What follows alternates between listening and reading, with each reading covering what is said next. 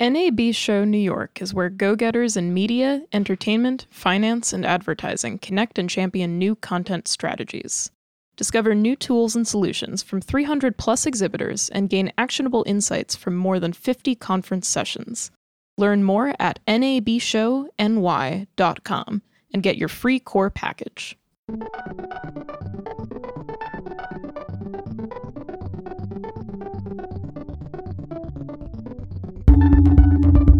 Welcome to the Film Comment Podcast. I'm Nicholas Rapold, editor in chief of Film Comment. For the past couple of weeks, we've been sending dispatches from the front lines of the fall festivals in Toronto and Venice. But late in the summer, we had the opportunity to speak with director Andrew Bujalski on the occasion of his latest film, Support the Girls. It opened a few weeks back to excellent reviews, including our own write up by April Wolfe. Our conversation with Andrew was a kind of hybrid interview slash discussion about work and workplaces in movies. Work is a topic that could fill many podcasts, of course, and we quickly realized we'd need to do another. But graciously joining me was the filmmaker and critic Sierra Pettengill, who wrote a terrific essay for the new issue of Film Comment about the great Chick Strand. Here's our discussion. Hello, welcome to the Film Comment podcast. This week, we have a special topic, a theme. I guess last week we looked at the summer before uh, September 11th. So this week, it will be a bit more lighthearted, I suppose. Uh, let's hope. Still recovering from that.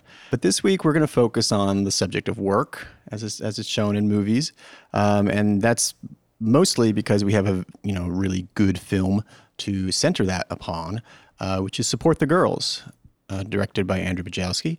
Uh, we're also fortunate to have the filmmaker here to talk about it, and and another filmmaker and critic who uh, wrote a piece on an upcoming issue. Uh, so let's start by introducing ourselves.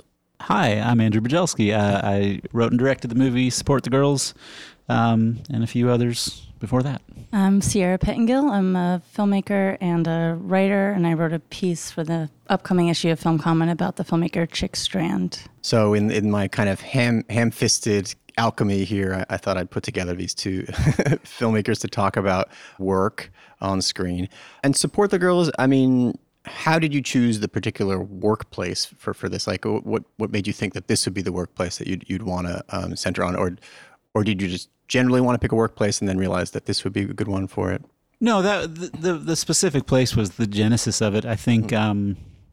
Um, and and you know what we're talking about in the movie is uh, there there are a bunch of these places now. I think uh, Hooters invented the concept of um, it's a sports bar and grill with uh, girls in tight shirts, um, which sounds simple enough, but uh, but it did it is very particularly, to my mind, American, um, and and you know a certain a certain time and place. It's hard to imagine any other culture on earth really demanding this in the way that late 20th century or early 21st century America right. wants this. And so I went into one uh, 10 or so years ago and it kind of stuck with me because I, I, don't know what I was expecting, but I was surprised um, at how peculiar it was and what a what a weird combination of elements it was. You know, there's there's obviously a kind of raunchiness at the core of it, but that's almost more in the marketing than when, when you go in there. It doesn't feel particularly raunchy at all. Right. It's kind of 180 degrees from a strip club, in as much as it's really all about comfort mm-hmm. and uh, and a sense of belonging and and you know making people feel all right about themselves. And so, uh, which isn't to say that I ever. I mean, that's kind of my pat summary, but I, I, never really felt like I figured the places out. And so this story certainly came from mm. over the years, just kind of playing with this these ideas in my head and trying to figure out what what characters uh, would be in such a world and what kind of story I might find in it. Yeah, I mean, it's I, I was thinking in, in, in you know preparing for this what does work allow one to do as a filmmaker? You know, when when you when you choose it as a subject, when you choose it as an activity, as an action to show, and what are we used to seeing? What are we not used to seeing? Um, I mean, I feel like there are a lot of different types of work that, that you have in here. You know, I guess it's it's almost become like a cliche term now, but this is a great movie for showing emotional labor. But that that seems to be one of the things that you're getting at that hasn't really been shown enough. Hmm. Well, so much of our lives take place at work one way or another and whether that is you know emotional labor or not most of I was hoping in doing this that as specific a setting as it was, that that I that most people I think who have a job or you know operate within capitalism have have some sense of um, what it is to to have to perform to get by. I mean, this is a job that has a very particular kind of performance associated with it, but I I think that uh, a lot of people, no matter what they do, go into work thinking that part of the job is pretending you like the job. Um, right. That's true. I was I was really struck in like the first I think five minutes of your film. Someone invokes the the idea of the family, which kind of keeps coming up as both a family restaurant mm. and also that the workers are meant to be a family. And there's this. There was a piece a few months ago by um, uh, Anne Heller, Helen Petersen about the idea that when someone invokes a family, it's often a red flag for mm. like some abuse that's going to take place, whether that's uh-huh. within like friendship circles or particularly in the workplace. And I thought that was such a, I kind of had that in mind as I was watching the film, where there, there's an excuse for capitalism, there's an excuse for some kind of abuse of a labor. That the idea that we're all taking care of each other is, you know, yeah, is meant to paper over. Yeah, well, that's a that's a fascinating insight. Um, uh, yeah, I mean, for sure, this character is trying her damnedest to to make that a reality and to believe that. But I think uh, so much of this movie is about her her optimism getting battered. By the same token, I, I hope you know I, I've I've heard people tell me that this movie is bleak, and I've heard other people tell me that it's optimistic, and I don't you know I I, I don't know which it is, but uh, uh but I do. Uh, I think part of what I was interested in is is is there a value to to that optimism. You know, of, of that that because this particular character. I mean, yes, if the owner says to you, "We're a family," and that means I'm going to beat you up like your stepfather did. you know, that's there's there's there's that. But I think this is this is a woman who desperately wants to take care of people and desperately wants to bring that family at element in there. It, that also opens her up, you know, as a as a big-hearted person to certain kinds of exploitation. Right. So and and I think she's that's something she's questioning at the end of the movie. But I think one of the things I was interested in is like, what is the even if all your good intentions blow up in your face, mm-hmm. is there a value to having those good intentions in the first place? You know, I mean, I'm in a movie shoot. You know, that's it comes up all the time. Totally. Like this is yeah, a yeah, this is a family. This is a little family, and that's right. I think that's a lot of why people on movie crews keep coming back. Yeah, and yeah. because I mean, boy, that's that can be an exploitative workplace yeah, just yeah. in terms of how hard you're working people for how little money. Totally. But uh, so I don't, you know, I mean, you can poke holes in that idea of family. By the same token, it is a real thing that people feel. Yeah, and I, I actually felt that in the film. It wasn't it wasn't used as abuse because they are taking care of each other, kind of in the face of no one else taking care of each other. So it felt it felt kind of double edged to me. That depends who's using that and towards what ends. You know, there's the Regina Hall character is kind of holding things together in a way that is um, sort of superhuman and well outside her pay grade, but that's there is real value. It feels like there's true value in that. Those are real connections, and so the difference between the different kinds of exploitation and who's taking care of whom within that system, I think is yeah. There's a lot in there. Yeah, sure. yeah, and and it's it's also so interesting that the, the, you, are mentioning the, the performative kind of performance aspect of the particular job, and and so the Re- Regina Hall's character, she's often like this interface between like on stage and off stage in a way, and she's moving between them. So just in like uh, managing that, seems like that's an interesting in terms of just blocking scenes out, you know, and, and how you determine that. I mean that, but that also seems pretty challenging to kind of like establish the space and how free we're going to be in the space, where we are in the space. I, I don't. I mean, how do you approach that? I mean, well, yeah, certainly a lot of that stuff got to feel very technical on this movie. There were tons of. Um, I've never done something that felt so choreographed, and that was a lot of our work on this movie because she is somebody because the movie's all built around her and she's the fulcrum of all activity. Um, it's a huge job for an actor. Regina had everything on her shoulders.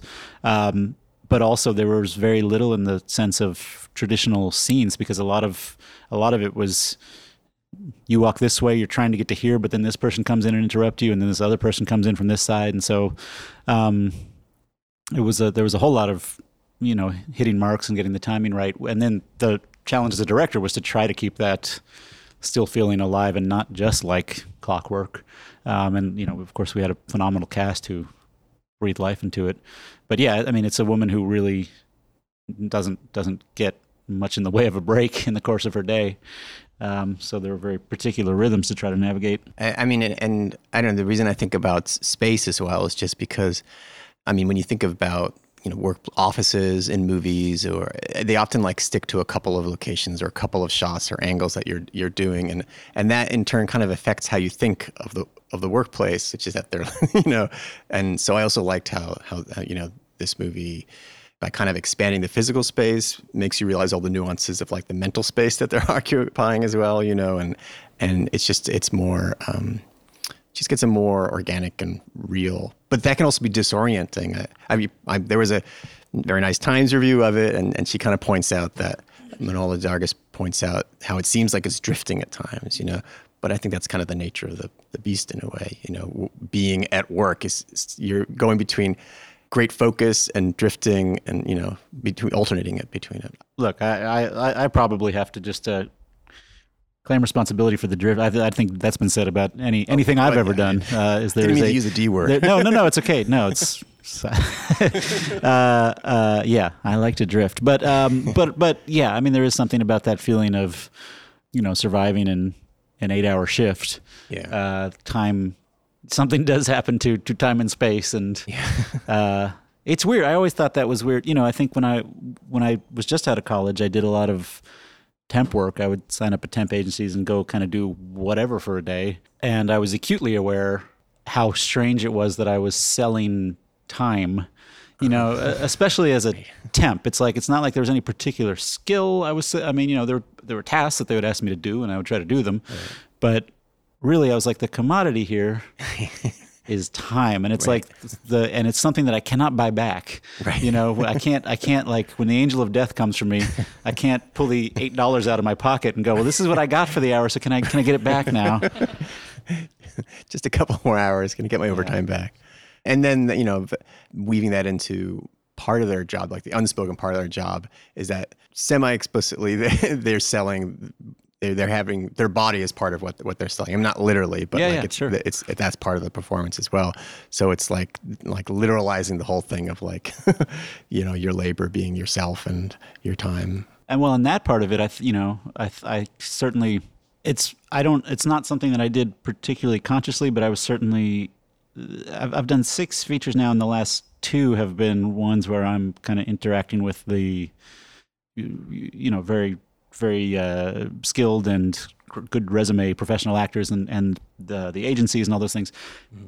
And so it seemed in retrospect probably not a coincidence that I've also in working with Hollywood actors have made two movies about you know body image industries mm. um, because I because they get that you know I mean that's right. something that that everybody who works as an actor is very very aware of. And then it's almost something you can kind of if you're doing you can kind of lose this self consciousness of it not through any like ignorance, but just because you almost have to drop it at a certain point to just proceed. I don't know. I mean, it's just such an incredibly, um, you know, this may be the L word, but like low key film that is, I think, more accurate about gender and, and race relations mm. in the least um, calling attention to itself way. And it, it's kind of, it feels really extraordinary for that. Mm. Um, and yeah, what it's like to actually you know, I was thinking about it at the end, what it's like to get through a day of work. And it's it does feel there's this invocation throughout the film of like Superwoman, and it doesn't you know there's no there's nothing um, exaggerated or or even self-aware about the regina hall character in that way. But the movie's exhausted you know what she goes through in a day is exhausting. And the idea of you know as you're saying like i did temp work too and uh-huh. I, I kind of remember what the that repetition of those days and knowing that the next day you may feel like you made it through something heroic um, and the next day you're doing the same thing again. And i think that's you know that's not that's not just true of kind of like more menial or what they call menial work but i think the that idea of like all the labor that goes into a day um, and particularly watching women find their way through that and not in a way that is that is not self-congratulatory. It's not like a feminist manifesto. It's it is just how women's work, I think, ends up playing out. Thank you. no, I, yeah, Yeah. I, I, Yeah. as as a writer, I do my best, or I try to meet the characters where I hope and think they are, um, and then, but then I have this great luxury if I get to bring in actors to to breathe life into that, and hopefully, hopefully, you know, whatever whatever bullshit is in my script, we try to weed some of that out in the production, and and a lot of that comes from just getting really really good actors to find those people.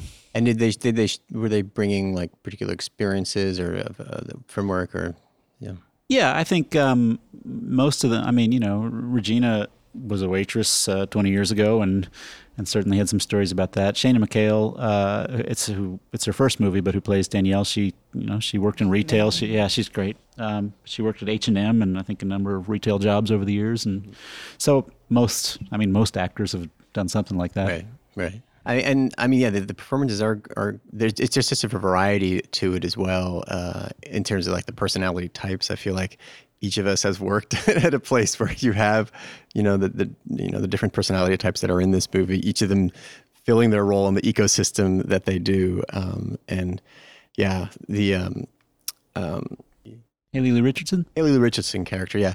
But it's sort of awe-inspiring, you know. I mean, is awe-inspiring. I'll go ahead and say that, especially with what you're encountered with all the time. So that's just a that's just a great. Must, I mean, that must be kind of a great character to, to write as well, and to see someone just kind of breathe life into it like that. Oh, it's awesome to get yeah, and that was something you know in the course of um, looking at young actors for this role. Uh, I, you know, I, I certainly uh, a lot of.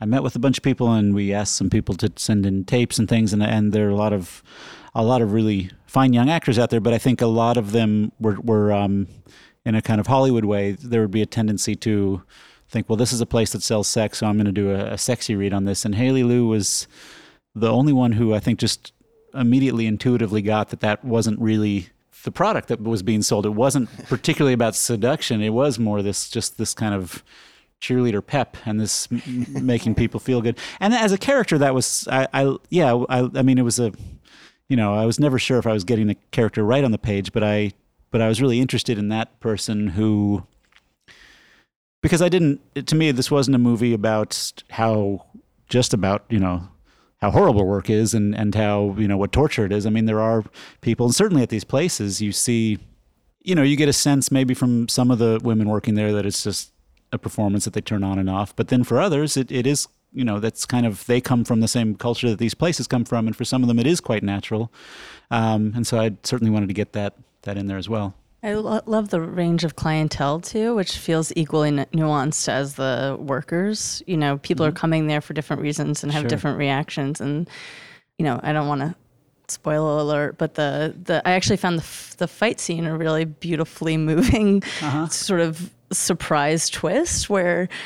You know, it's maybe the most overtly sexy um, scene in the film, and the majority of the the men who are there to watch this fight actually don't care about the women's bodies, which is in some way sort of tragic, and in another way, a, a kind of a real relief that y- y- you don't you don't quite know what the product is that's there, and Sure. um, there's just a real kind of flattening of everyone's motivations in a way that I found really it was a, like a very beautiful surprise. I don't think that's spoiling anything. I don't think so. Vague enough. Well, maybe we can um, pause for a bit, uh, as we do in the podcast, just for a bit. Uh, but when we come back, maybe we can talk about other movies that are showing work, and and I've also just been thinking about like the different phases that work on screen has gone through uh, over over the past, let's say, forty years, going back to spitting rivets in the '40s and that sort of thing. Um, so we'll pause. NAB Show New York is where go getters in media, entertainment, finance, and advertising connect and champion new content strategies. 300 plus startup innovators and industry respected leaders are gearing up to answer your questions as you demo their latest products and solutions. 50 plus sessions taking place on the show floor will get you up to speed on new business models, trending technology, and the latest creative inspirations all complemented by several community focused events set to expand your network and connect you with influencers shaping careers, creativity, and culture. Learn more at nabshowny.com and get your free core package. And we're back and thought maybe we just traipse through film history a little, as, as is our wont. a traipse here, traipse there. I mean, I, I, don't, I don't know that now is a part of why this movie is, you know, interesting is, is that now, I don't know that now is a great time for, you know, work, work, and workplace on screen. It feels like that's very much displaced TV right, right now.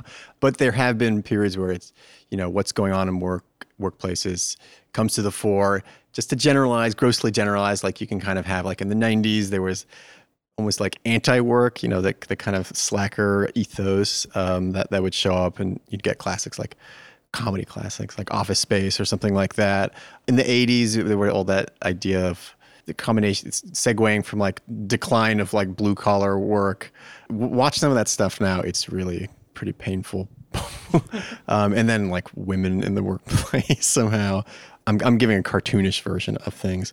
It's only I feel like it's only really in the 70s where somehow there was like this sweet spot where like a kind of pleasing, relaxed bagginess. I'm sounding like I'm describing pants, but um, of, of the filmmaking allowed like this this kind of open space where you actually were seeing people be. I'm Sierra. You were just talking about blue collar as one, although that's kind of a bit more conventional in terms yeah, of the beats. I, but I yeah, and that it actually just made me incredibly anxious because I feel like that may be in a lot of ways. I mean, it gets the economic anxiety and also the um, sort of daily anxiety of being in a workplace and all of the interpersonal tensions.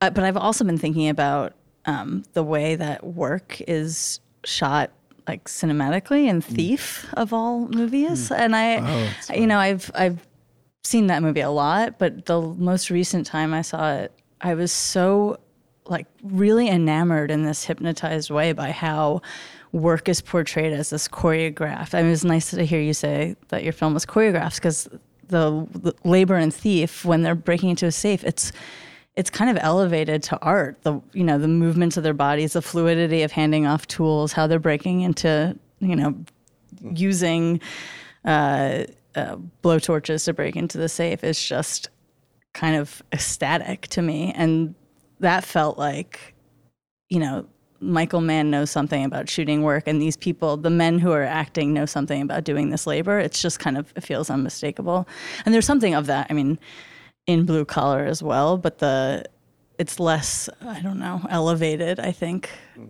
Yeah, no, it's it's funny you mentioned that because I, I I was thinking before that like the one way you can one place you can consistently see process in, in work is a heist movie Right. Sure. Yeah. Safe cracking is the, is the one thing we're, we're going to preserve in movies to, to show uh, for the very small minority of people who are safe crackers by profession. They're like, I see me up there finally. I mean, I think that's part of what was you know really interesting about um, Andrew about your movies when, when you were starting out. I think people didn't know what to make of, of the, the time and, and, and the activity you were depicting. Right. Yeah. Well, and it's fun. Uh, well, just you know, it's interesting to hear you. Uh, yeah, once you open up crime as a workplace, then then then you go, well, yeah, a lot of movies are about work, I guess. That's I mean, right. um, I mean, I remember with the first, for for whatever reason, I've kind of stumbled into this series of work movies, and my, my wife makes fun of me for you know, she's like, what are you, what are you doing now? Writing another movie about small business? Like it's I seem it's it seems to I keep coming back to it in large part because I think that is what indie filmmaking is, you know. So I mean, it's just it's it's kind of my there's so much there's so much small business in my own life that um, it keeps coming out on the page.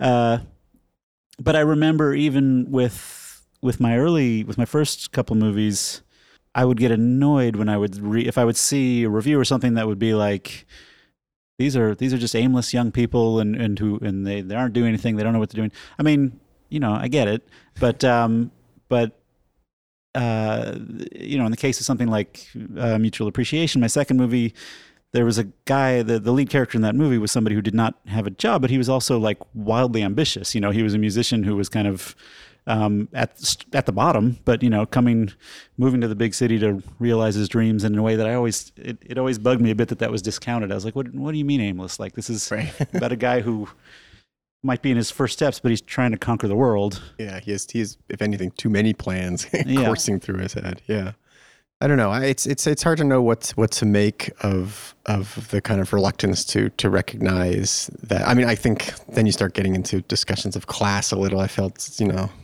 Yeah, and, that, and that's. yeah. I mean, that ended up being like the focus of. Yeah. I mean, I always have an eye on that in full disclosure, but that ended up being the focus or my way into writing about Chick Strand, which is, mm. you know, she's a, a filmmaker who's probably best known by academics.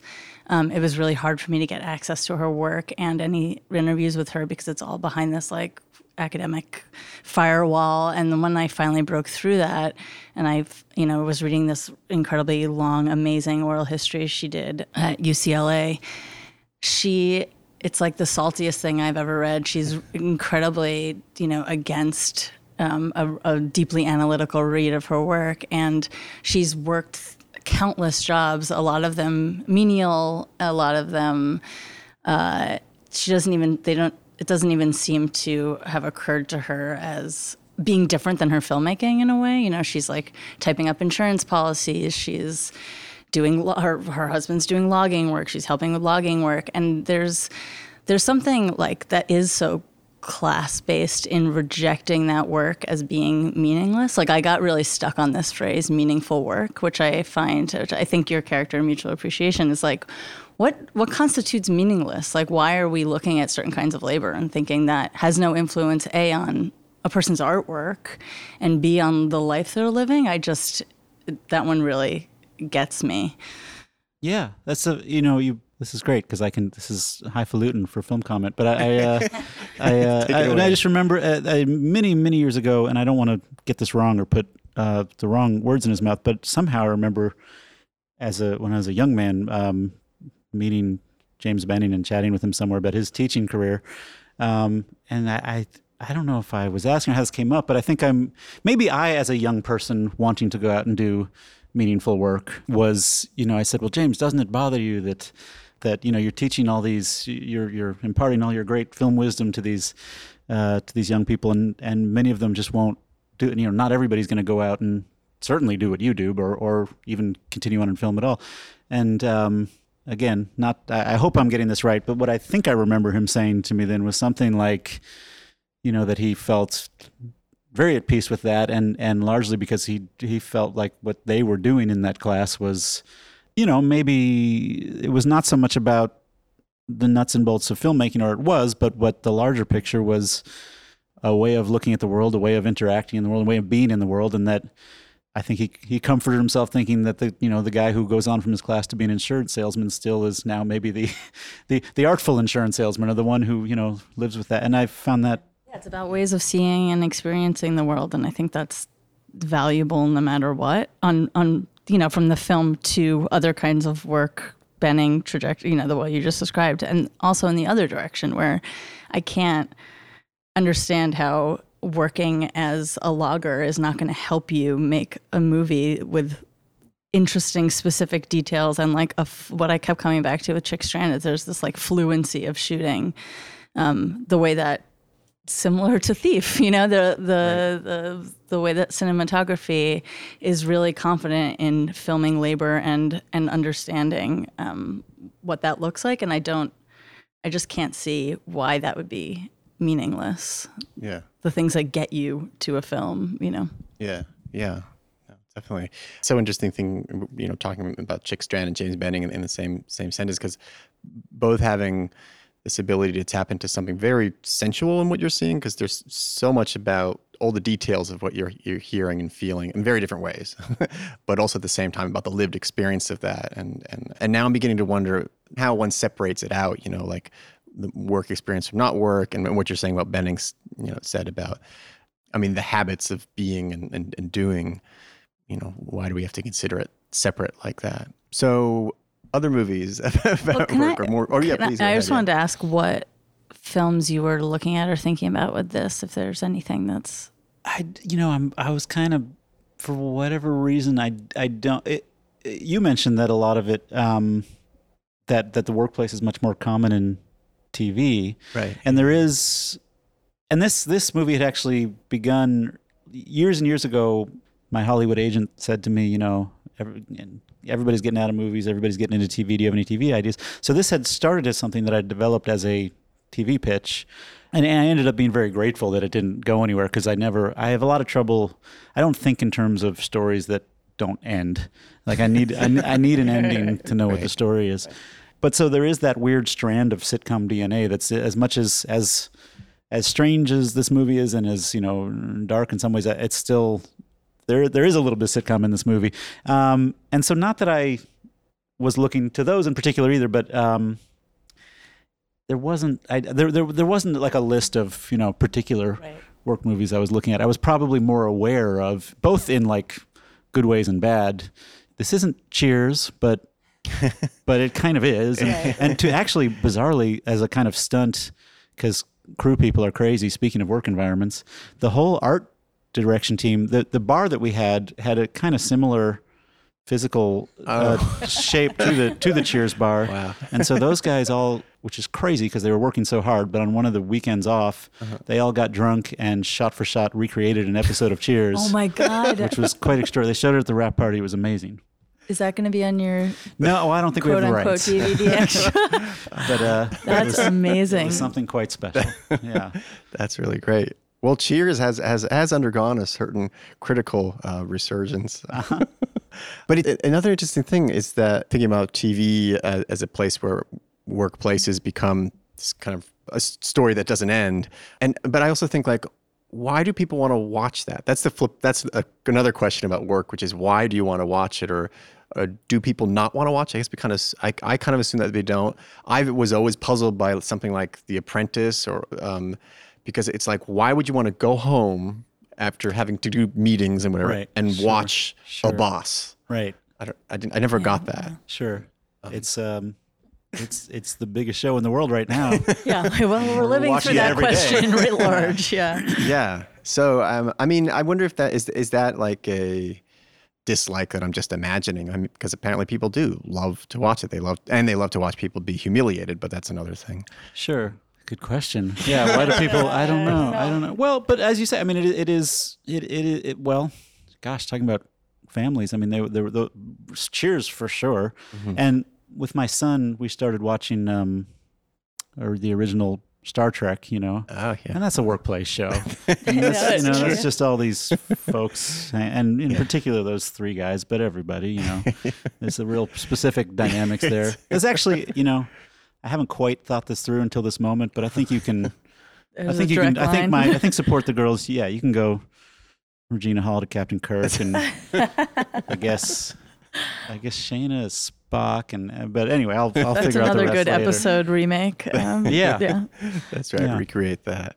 Um, yeah. No, I mean, and I've, you know, I think that kind of analog thinking, like um, the workplace standing in for a family, happens a lot. Like I've been watching The Americans. I can't really explain why I'm watching The Americans, but I suddenly realized I think it's basically a movie about parenting above all. Actually, I mean, not that this is a revelation, but it's about maintaining that double life that you have as the adult world, versus, but taken to extremes. You know, um, and the and the notion that you're literally killing people in the show, or like killing people, or doing things you wouldn't want to tell your child about. I think there's a, a difference. You know, I mostly, especially while writing this, I was mostly thinking about documentaries, and there's such a like marked difference between what you're describing. Like, why do we go to workplaces for entertainment? Where in documentary, it's always just exploitation, and I think that's that we have a different problem on the documentary side, which is you know either trying to reveal uh, exploitative practices or make you feel you know m- make you more aware of the world and its You mean as a filmmaker capturing scenes, or? As a yeah as a filmmaker capturing mm-hmm. scenes as a, a market that's marketing you know documentaries about work it's always about exposing some exploitation in a way that is dehumanizing often you know? And i was trying to think as i was watching these chick strand films like what films kind of find that balance where you're showing a kind of lived experience of working that is can both show the exploitation but also like the physical the physical act of working and there there's precious few really that i mean you brought up wiseman i think that's there's Yeah. a Wiseman, like the, the poet laureate of like Um, the board, yeah. of the, board of the, yeah. the budget meeting. Right. Yeah, of course. I'm hard pressed to think of any Wiseman movies that feel super warm, you know, or do what Cheers does. But I don't. They're they're certainly not exposés of the horrors necessarily. Even even as horrors occur, they're uh, well, of course, they're nothing but nothing but humanity in those movies, which is why he can keep doing them, and it's never it's it's always fresh and it's always quite extraordinary. Yeah, and and he can and and that's also his movies are often about that weird interface between like the routine work people are doing at their workplace and how that's affecting actual lives. You know, especially the meeting scenes. Like I, I, I don't. No matter what, I go into a Wiseman meeting scene. And I'm still kind of excited bec- because it's like that's where the world gets changed. It looks so ordinary, but the uh-huh. world Right. gets changed uh-huh. because the minutes they covered one thing and didn't cover another, or they make some. It's it's getting it's crazy to think that, but there's such a pure honesty to that that he's allowing that and recognizing Yeah, that. I mean, it's the only. We all know, like in theory, that like structural and institution, you know, those are the questions that actually shape lives. And film has a hard time, I think, depicting that. You know, it tends to veer towards the individual, and I think that's why those scenes are actually so exciting because he's maybe one of the only filmmakers who's showing structural politics in a um, in a somehow exciting verite way where you can see you're getting enough sides of a of an issue and a, or an institution that you can see the structural decision making and also the effect in the same film. yeah, yeah. No, I mean something like welfare is so vivid in that regard. Mm-hmm. Okay, fast favorite Wiseman films. I'm gonna abuse my moderating power here. Uh, well, look, let me admit, I have not seen all. You haven't 50 seen all of them. 44. 400, yeah. No. 43. Welfare's up there. High school's up there. I, I feel like I need a list in front of me though. National Um, Gallery, I know that's a, a late in the game. Special one. Yeah, that one. There's uh, he. I don't understand quite the alchemy of his editing process. That it reaches some place that I want to cry at the Yeah. in every film. But that Yeah. I feel that way about the New York, New York Public Library one, speaking of a recent one as well. I just, he seems to create these utopias or imagine these utopias. Like they're removed and observational, but it's also like, I sometimes feel this secret yearning that, everything could function like that. Hmm. Yeah, I don't know. part of the problem too. I'm I have young kids now, so these movies will play in Austin where I live, but they'll be like four hours long, and they'll show it on a Sunday. And I'm, Yeah. I have kids, so I, Right. so I missed uh, a lot of the recent ones. Yeah. Yeah. as a PSA, they're now all streaming on Kanopy. Oh, that's true. Yeah. That's a streaming service. Yeah. I don't work for Wiseman yet. Um, well, I think we're we're sort of running toward the uh, toward the end here. Um, I don't know if there's anything we haven't touched upon that we might want to. When you you mentioned you did a your a very very brief history of workplace cinema. My cartoon history. your cartoon history. like and you said something animated about the 80s movies, and a very vivid image popped to mind. I haven't seen it in 30 years. Mm-hmm. We're going to go a little lowbrow here. Does anybody remember or have any feelings or thoughts about Michael Keaton in Gung Ho? I thought you. Might, I was thinking. You thought I was going to say I thought, no, I was thinking Mr. Mom, Gung Ho, Mr. Mom. Ah, okay, right, yeah. I have to tap out. I'm not seeing Gung Ho. I haven't seen it in a while, and, and I think I that's that's one of the that's one of the like Japan's taking over kind Yes. of. An, Yeah. What's your, what are your yeah. thoughts? Well, I remember it fondly. Again, I, you know, I, I I'm going to assume that uh, politically it probably is is not okay now, but Right. But I but I have only fond memories of Gung Ho. Yeah, I mean, Uh, I think as a kid it seems appealing because like everyone's kind of like I don't know. There's a Yeah, lot of well, and like, it also rabble rousing. and I remember, you know, being somewhat. Well, I think you know why I think of it sometimes too is that people will talk about uh, Sixteen Candles and of course, like you know, of the now thoroughly disgraced Long Duck Dong. right. But then Gedde Watanabe, who by the way, it's like a year apart, goes from playing the horny teenager in that to being the executive, Michael Keaton's boss. in oh my Ho god, that's true. which I, you know, a- a- again, this is a childhood memory, but I remember it being a. I, I mean, I, I like that actor and I like that performance, yeah, and uh, uh, so my sense is that, well, I, I don't want to, I don't want to get myself in trouble or put myself out on a limb. Well, I'm sure the movie is probably doesn't play politically today. I, I think it, I recall it being actually somewhat fairly sensitive, or at least certainly they took all kinds of cracks at the Americans. It was not a. Uh, it was not a particularly jingoistic movie, as I recall it, which is was probably not good for business. yeah. But anyway, if Yeah. anybody out there listening has seen Gung Ho recently, to write in Yeah. the comments field. Please write in. Yeah, I guess I was I was taken with uh, Michael Keaton's kind of like energy that he has. Just this kind of it's like a latter day kind of like you know next generation Jack Lemmon kind of frenetic, frenetic Vibrating, vib- vibrating yeah, kind of yeah. kind of energy that that he has, um, which I think is is also true just to. Um, bursting out against like the constraints of of where you work somehow you just like yeah well gung ho very good Car Factory? Yeah, Yeah, I'm just car trying to factory, fill in the yeah. okay. Yeah, it's Yeah. an American car factory, and then it gets taken. The company gets bought by a Japanese company. All kinds of culture Cultural conflict, and yeah, yeah, miscommunication, yeah, and um, and the and you know, I think maybe I'm giving it too much credit again. I don't remember, but I think it's there's a lot of you know like racist Americans don't want to accept their new Japanese bosses, and um, and the ending, if Oh. I remember it right, I've completely forgotten what. I if I remember it right, Uh-huh. for some reason there's a challenge, and it's like, and it's like you Americans are are uh, you know you're you're so lazy and inefficient. There's no way you can make a thousand cars Oh, okay. In the next yeah. 48 hours. I don't remember. So you know they have to do something insane, and they all go to work, and they're on the line, and they're working their asses off, and they do it, and then the bosses show up, and they're so proud, and all their cars fall apart. You know, like my, my Michael Keaton kind of you know like bangs his fist in pride on the top of the car, and the door falls off. Great, so funny, so unexpected. Actually, seems like a radical movie for the That's. 80s. I hope and, I'm like, right about kind this. of- We'll see. Rose rose colored glasses. Now I'm thinking of Tucker, the man in his dream, when thinking Oh, about how to make a car in Oh, like yeah. 24 hours. That- Uh-huh. That, kind of um, dream thing. I love those kind of contest, labor contest conclusions. Now I'm thinking of Convoy from the 70s, where for no apparent reason they have to get like a zillion cars What is somewhere. the? You know, I know the. That's about. the I know the song real well Oh yeah.